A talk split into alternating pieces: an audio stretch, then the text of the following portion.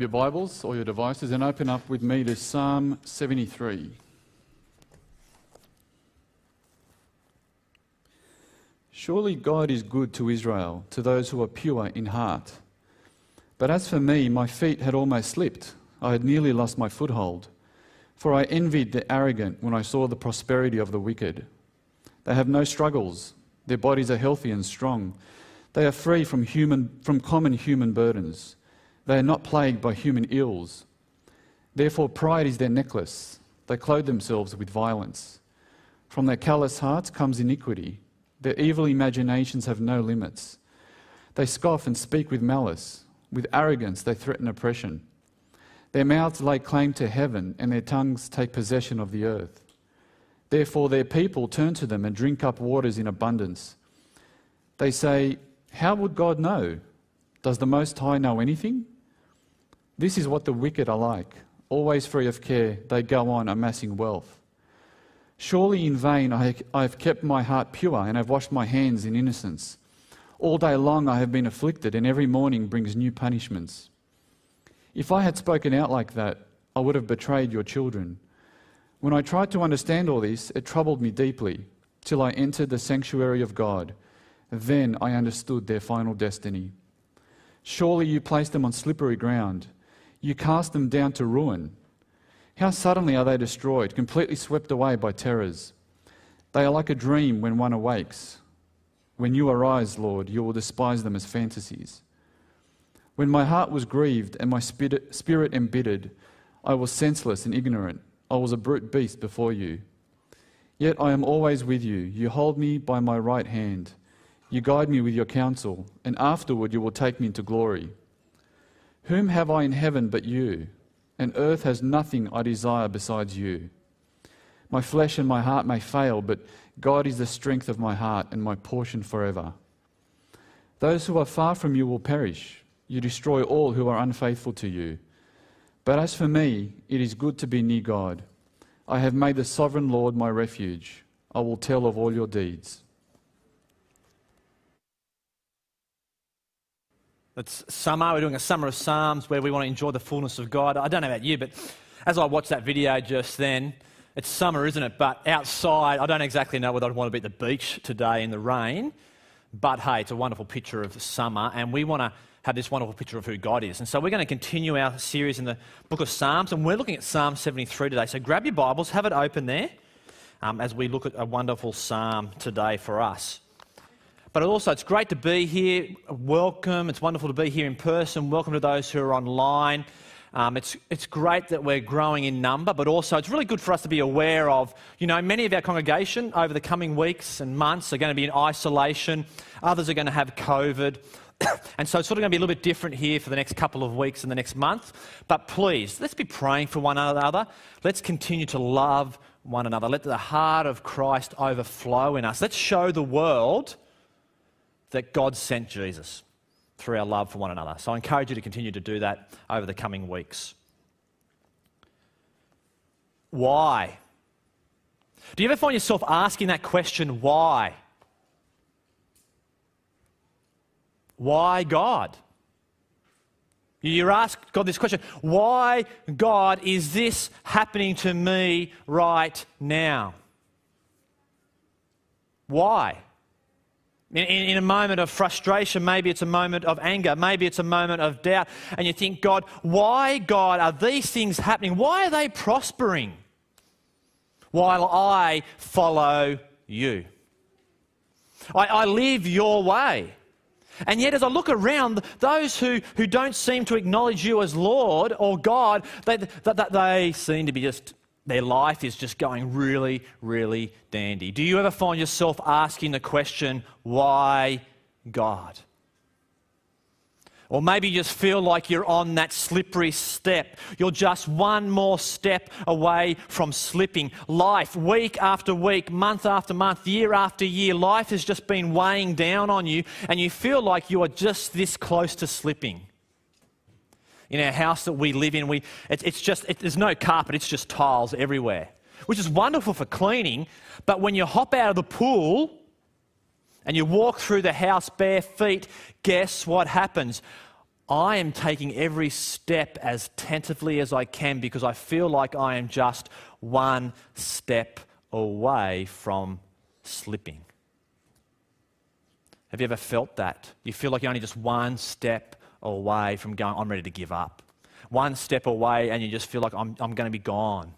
Or, or maybe you feel like this psalmist, Asaph, who's a, who's a worshiper of God. He's a musician, he's there in the temple, and he feels like he is one step away from falling.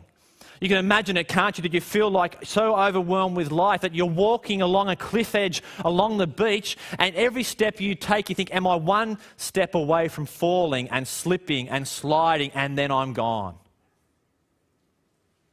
Because, see, this man in verse 2, as for me, my feet had almost slipped. I had almost lost my foothold. This man, who's a man of God, he has a moment of crisis. He's having a moment of doubt. He's having a moment where he feels like life is just about to slip away from him. He has this crisis moment and he looks at the world around him. He looks at his friends, he looks at his family, he looks at the world and work colleagues, and he thinks, wow, he's become uncomfortable with this. He's having a moment of doubt. He may be even asking the question this psalm asks the question why does God, so why do good things happen to bad people? I'm here and the world is just going around and, and they seem to be prospering, yet I feel like the world, the world is weighing down on me again and again and again. And we can feel like that maybe. Maybe you've had a crisis moment after the last year where you feel like you're about to slip. You've had your job promotion, you've been demoted from it. You've got a marriage that's in a heap, it's fallen apart, and you're thinking, you look around, you look at everyone else and think, why is their marriage, marriage flourishing and they don't even serve God?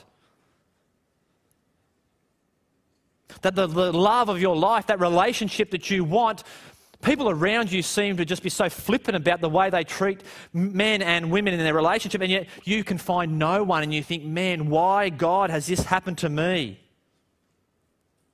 And it leads to a path of doubt. As you look around and you think, man, why are these people prospering while I'm here suffering?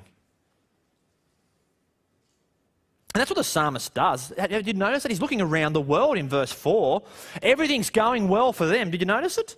They have no struggles.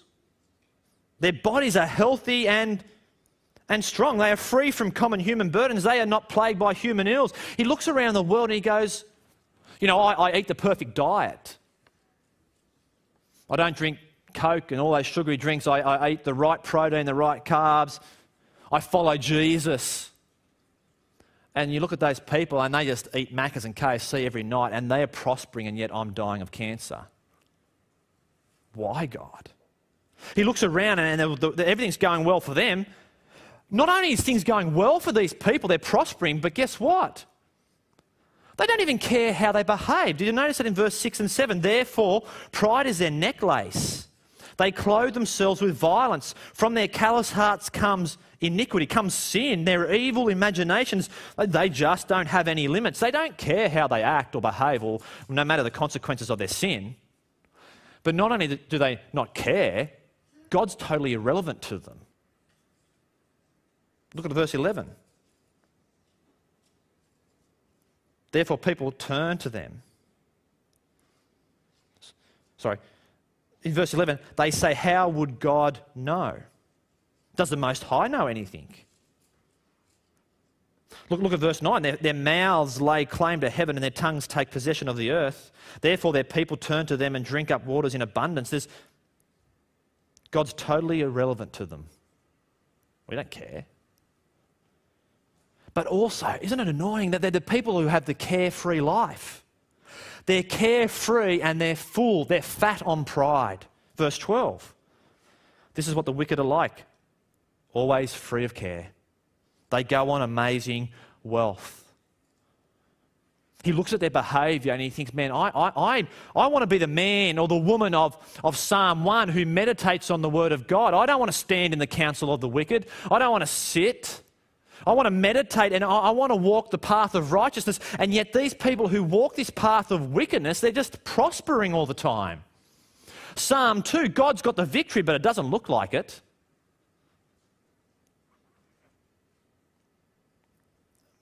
And That's a tension, I think, that's been for Christians for many centuries. It's been a tension for, for thousands of years for the people of God. As, as the people of God in Israel were, capt, were taken into captivity in the 6th century BC, as they were taken into captivity by Babylon, in Psalm 137 it says, We sat by the rivers of Babylon and there we wept.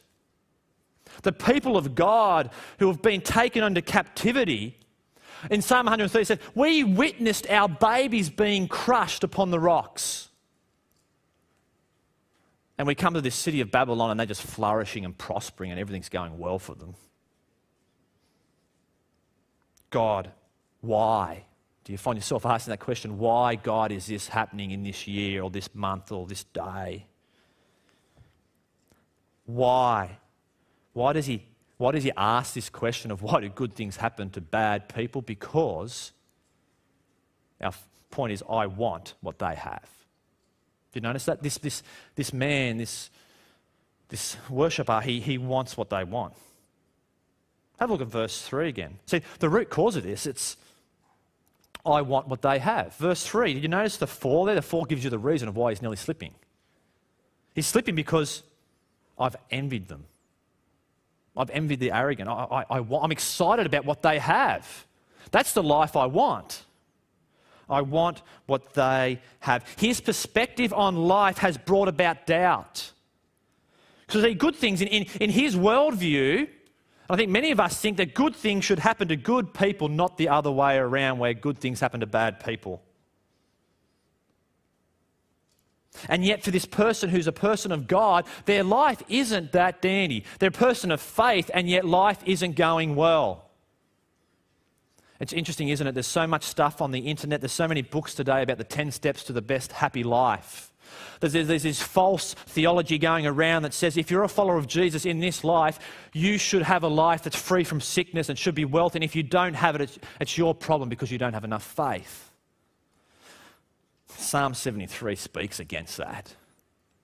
This idea that good things should happen to people who are good. Because the real world isn't like that, is it? And yet, Psalm 73, it's, it's, it's, an honest psalm. It's, it's real. It's raw. Actually, it may even be confronting for you here today to think hang on, can you even talk to God like this? He's talking real and raw. You know, in an Aussie culture, maybe for you, it's, it's not good to be honest about how you really feel. We have a struggle to share and to be really honest about the, the circumstances that we're facing right now. But this man, he is real and honest with God in prayer. Why, God? It's a real and raw moment. And I think it's a real and raw moment for all of us who follow Jesus. This is a real and raw psalm that we can bring ourselves into, and it's okay to be real with God about how you're feeling. God, why is this happening to me? I'm angry. You feel let down. Maybe you feel like God at this moment is really distant. And, and God, you're the God of Psalm 2 who's seated on his throne, and yet I don't feel like that. You know, my life was going really well. Everything was fitting in great. I was climbing up the ladder at work. I was ethical, I was moral, and everything that I did, I did with integrity and righteousness. And yet, that person got that job promotion who lies and weasels their way into everything. And you think, man, God, why? You think to yourself, why has that couple got so many kids and the way they treat them and abuse them, and yet we are trying for kids and we cannot have them? Why, God, is this happening? Maybe for you, it's that investment portfolio. You've invested in shares ethically, morally, and the stock market crashes, and you think, man, why me when you know, someone at work's invested pretty shrewdly and dishonestly, and they have this wonderful retirement now. Why God? Why does someone at school seem to go so well and yet they had just a rat bag? I want what they have. He's got this yearning, he's got this envy, he's excited, and I want it. You know, we see it with kids, don't we? We, we, we, we like water ice blocks in our home, and I think there's 24 ice blocks come in a packet. Now, 24 divided by 5 doesn't work. Someone's going to miss out. And imagine when a kid has to miss out while the two other brothers get an ice block. They're angry, they're annoyed. I want what they have. Now, as parents, we're very humble. We go, oh, you can have it, and we, you know, we do all the nice, humble things. But the reality is, as adults, we think like kids, we just don't speak it. Do we? I just want, I want what they have. I want that career. I want that house. I want that job.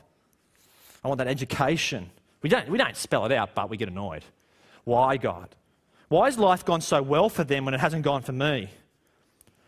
and he's real and raw before God because he's doubting. He's having this moment where he's on the cliff edge and he thinks, if I just take one more step, I'm going to fall away. I'm going to slip. And he goes, Well, I want what they have, and you know what? Why, why do I even bother then? Why do I bother in verses 13 to 17? I'm living for you, God, but why should I even bother with that now? I've followed you, I've sought your instructions and your guidance, and yet I feel like it's not worth it. Why do they get the good life all the time while I follow you and get nothing? Because, see, Asaph's expectations of how life should be for a child of faith is different to the world that he's perceived. And our expectations of life can crush us. But have a look there at verse 13, where we see that he says, Why do I bother? Surely in vain. He's like, Why do I bother? I, I want you to notice something. Notice the I. I have kept my heart pure. I've washed my hands in innocence. All day long I have been afflicted, and every morning I bring every morning brings new punishments. If I'd just spoken out, I would have betrayed your children. And when I tried to understand, it just all troubled me. It's, it's why do I bother God? Why do I bother trying to follow you? when it just seems as I look around that the wealthy get wealthier, my life gets harder. I feel like this week, this is just another thing that's been just placed on my shoulders. It weighs me down. I think, why do I bother trying to live for you, God? You know, as we, we, look, at, we look at the tennis stars or we, we think about their pay packet for every minute of every day, it's huge. As you look at movie actors and you think about what they have and you think, man, why do I bother if they've got all that? It's really interesting. So there's this insightful comment by Jim Carrey, who's a famous actor. Very insightful comment about, he says, I just wish everyone could get rich and famous and do everything they've ever dreamed so that they can see that it's not the answer. Even, even um, um, I don't think Jim Carrey follows Jesus, but he says, I, I can see that it's not the answer. Why do I bother? See, this psalmist, he's disorientated by life. See, the Psalms are often in the Psalms, we come to the Psalms because we're disorientated with the world that we live in. He is disorientated because his expectations of what life should look like and how it should prosper is not happening for him. And so he is disorientated. Did you notice the I, I, I, I, I in these early verses? See, when we think about us, see, he's, he's turned inward. I, I, I crowds out God. It's crowded out his perspective. But then verse 17 hits this turning point. One word in verse 17 until.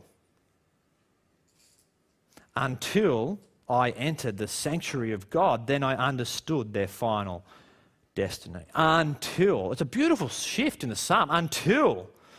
His, his, his vision has been restored. He, he's, he's now changed his perspective on how the world looks. He was disorientated, but now he's been reorientated to how God and, and, and, and the real picture of the world that's at hand. He's got a clear lens. I, enjoy making things. I enjoy making things out of timber. I enjoy making things out of metal. I enjoy welding. And so, one of the things I did when I was a young bloke is I'd go and learn to weld, and I would weld, and I would weld, and I would weld. And when you weld, when you're joining two pieces of metal together, you've got to wear a mask with this lens on it so that your eyes don't burn. But what happens after an hour, after two hours of welding, the lens fogs up, it gets dirty from all the fumes and all that stuff. And before long, you're you, you can sort of see, but your vision is impaired. impaired. Your vision doesn't, you don't see the peripherals. Your, your world's not as good. It's, it's not how it really is meant to be. And so what you do is you'd pull the lenses out and you get some cleaning product and you clean the lens and you go back and voila, it's beautiful and you could see what was really in front of you.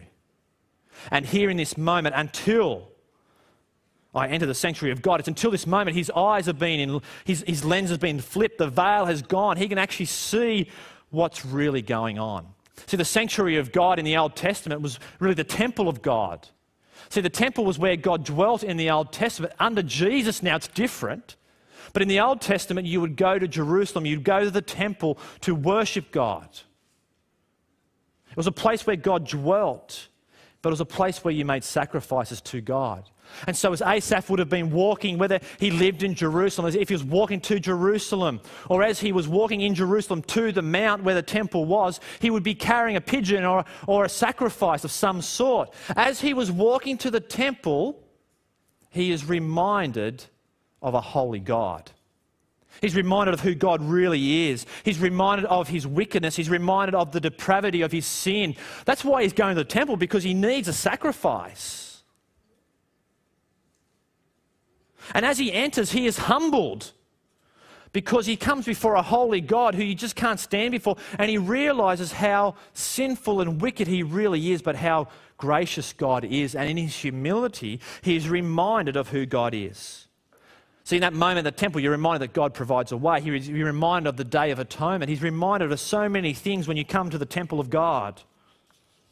And for us, as we come to the cross, it's but for the grace of God in your life that you are righteous.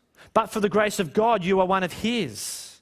But for the grace of God, you would have been on exactly the same path as the wicked that leads to hell. But in God's grace, through Christ, you have hope now through Him. You too were on the path of destruction, but now you're on the path that leads to life. Asaph's circumstances didn't change, but his perspective changed. He sees things from God's perspective because envy, envy gets in the road of true perspective. Envy gets in the road of true perspective. It blinds us to the reality of the world. And I think that's what happens when we compare. We, we compare ourselves to other people. You know, we, we, we stand here and, and, you, and, you, look at the world around you as you think they're prospering, but I'm not. I feel like I'm about to slip, and they seem to be standing up straight. It's in those moments that we compare. Why? What are we doing? We're comparing our righteousness and going, you know, I'm 75% good, but they're about 50%. We have this idea sometimes that, oh, I'm 75% of the way there, and Jesus gets us the rest. And so what we do is we look at other people who are prospering and we just think, but I'm a better person.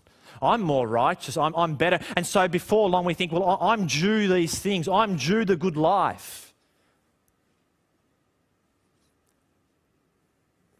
But when we come to the cross, we're reminded that none of us were righteous, not even one. See, Paul's argument in Romans is there's no one righteous, not even one.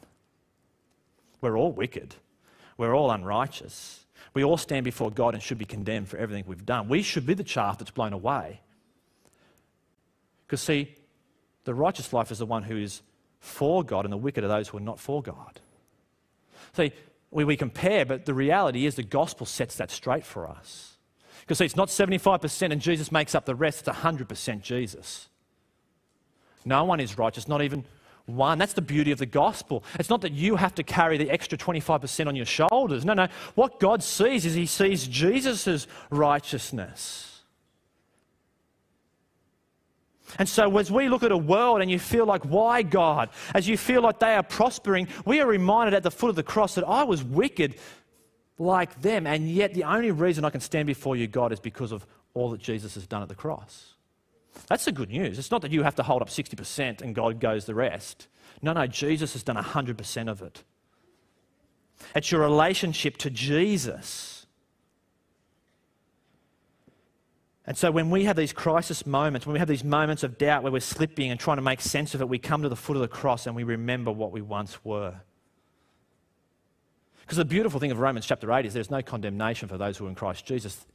That means in the past, It means right now and it means in the future. There is no condemnation for you. Nothing you can do now will mean you'll be condemned because Christ has done it all. And so it's in these moments where I go, I want what they have. In those moments where we go, why do I bother? We actually start to realize as we come to the cross, we realize God is not done yet. See, God is not done yet. He, he flips as he gets to verse 17, his, his whole world changes. And he comes to realize that actually the wicked are the ones who are really on the slippery slope. As we come to the cross, we are reminded that they are the ones who are slipping and falling. They may be prospering now, but they are sliding. Did you notice that in verse 18? Surely you place them on slippery ground, you cast them down to ruin. How suddenly are they destroyed, completely swept away by terrors? He, he, he recognizes their real path. I thought I was slipping, but they're slipping. Now look at verse 17. So go back to verse 18. Because we're going to see that he's, he sees their ultimate destruction. It's, he sees that they see life, life, to the, life in the end for them is just a dream. Look at verse 20. They are like a dream when one awakes.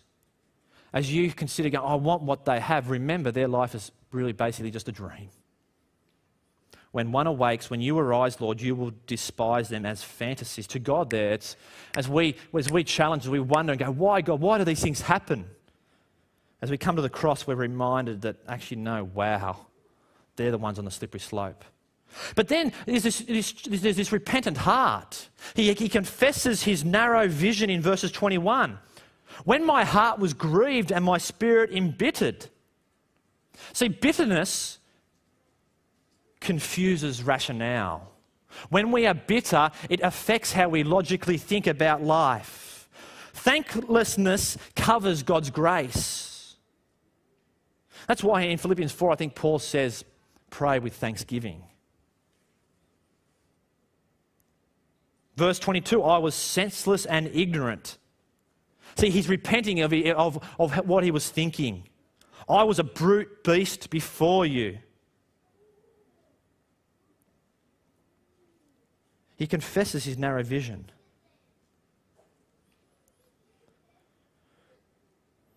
You know, verse 26 My flesh and my heart may fail, but God is my strength. Those who are far from your will perish. You destroy all who are unfaithful to you. But as for me, it is good to be near God. See, Asaph learns God is, he, he realizes God's not done yet. He's not done yet. He realized God is not done. See, Psalm 73 does a couple of things. It affirms those who are in Christ, it affirms us that we're not on the slippery slope.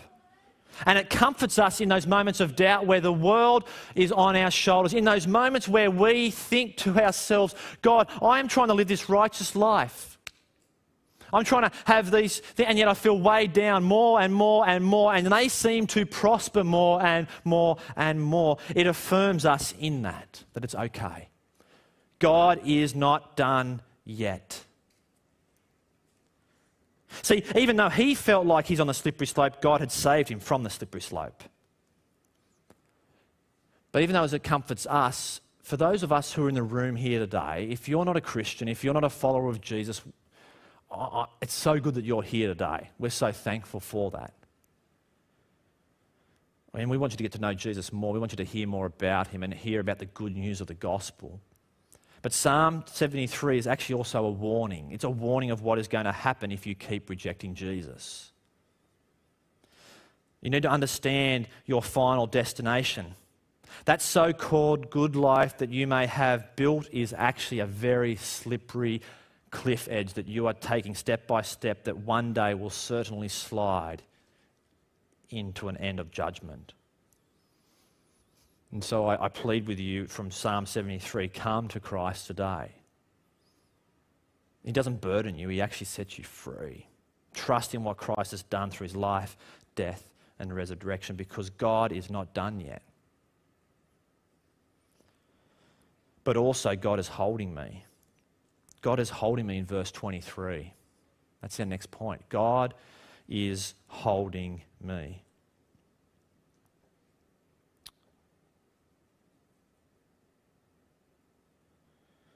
Look at verse 23. Yet I am always with you. You hold me. See, this psalmist, he thought he was hanging on. That's why he feels like he's on the slippery slope. But he's come to realize no, actually, you're holding. In those moments of doubt, in those moments of doubt, in those crisis moments of faith, in those moments where you feel like things are just going so well for other people and not for you, he remembered, no, I feel like I'm falling, but actually, no, no, God, I realize the whole time you're actually just holding me. Have you ever felt that where you feel like the whole world is on your shoulders. You feel like you're upholding your family. You feel like everything's, you, have got to control everything so it goes well in your life. You feel like you need to be, the, you need to be that figure for people. You feel like you need to be the one who's following God so well that if you let those people down, it will all fall down around you. And yet, Psalm 73 reminds us no, no, no, God is holding us. He is holding us. As he thought he was hanging on, actually, God is holding him. And he learnt that God is good. Even though he is doubting, even though the wicked prosper, God has got his hand. Isn't that wonderful news for us as we doubt? You think it's all on me. When actually, no, no, God's got you. See, this psalm is about a crisis of faith. It's a crisis moment in his life. This is a psalm about why God did these things happen. But there's something so beautiful about this psalm that's amazing as well at the same time. Because it's more than just a crisis moment, it's a psalm about God's character. Did you notice that? In, in the Psalms, there's often inclusios. Verse 1 and verse 28 all say God is good.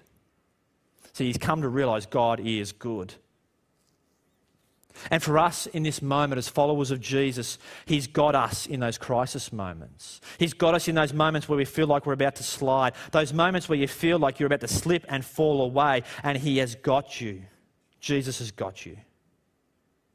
So that you can say, I don't want what they have because Christ holds me fast. He's got me.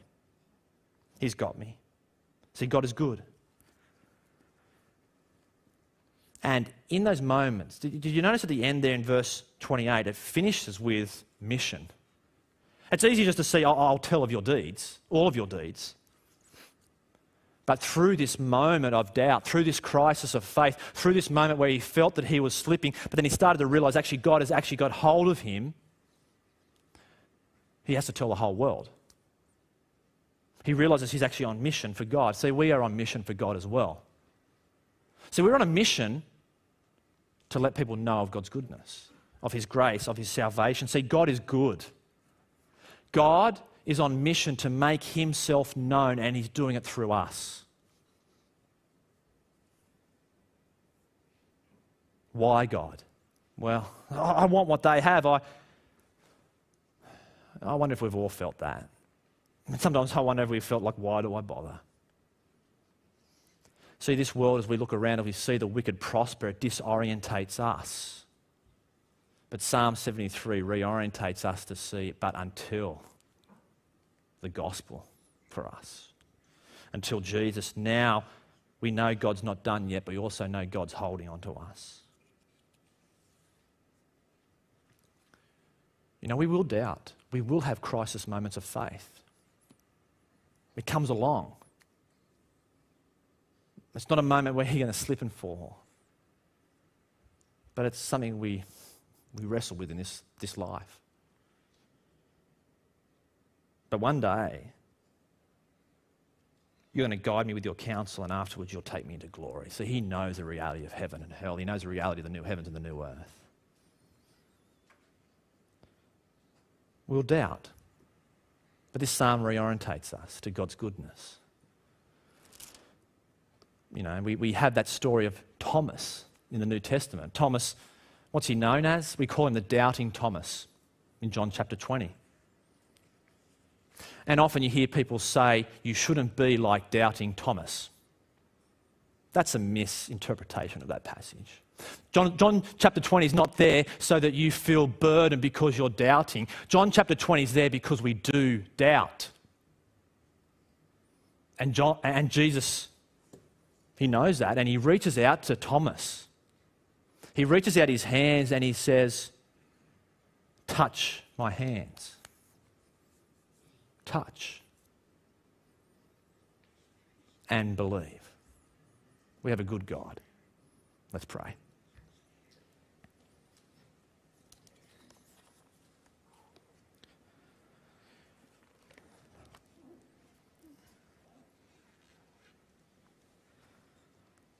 As the world spins around, Father, as we look at the world that we live in, we live in a complex world. We, as we live day to day life, there's just moments where we question and go, Why, God, do you allow this to happen? God, why, why does it just appear that sometimes those who don't follow you just seem to prosper and make more? Lord, in those moments we've, we've forgotten you, we've doubted you, and we have these moments of crisis where we feel like we're just about to slip and fall, and yet, Father, in your goodness, you hold us. You hold us as your children. Reorientate our lives today through this psalm so that we will tell the nations of your character that you are a good and gracious God. And so, Father, as we, as we go out this week, Lord, may we see your glory. May we see your goodness. May we see your mercy. And may we go until we can have those words of until, Lord, we, we know your presence, that Jesus is with us always. So help us with that, Father, we pray. Lord, I we just pray for those who, who here don't know yet know Jesus. Lord, may they see, really just see the slippery slope that they're on and see that it's not about anything that they have to do, but it's actually everything Christ has done. And may they rest in his finished work today, we pray. And we pray this in Jesus' name. Amen.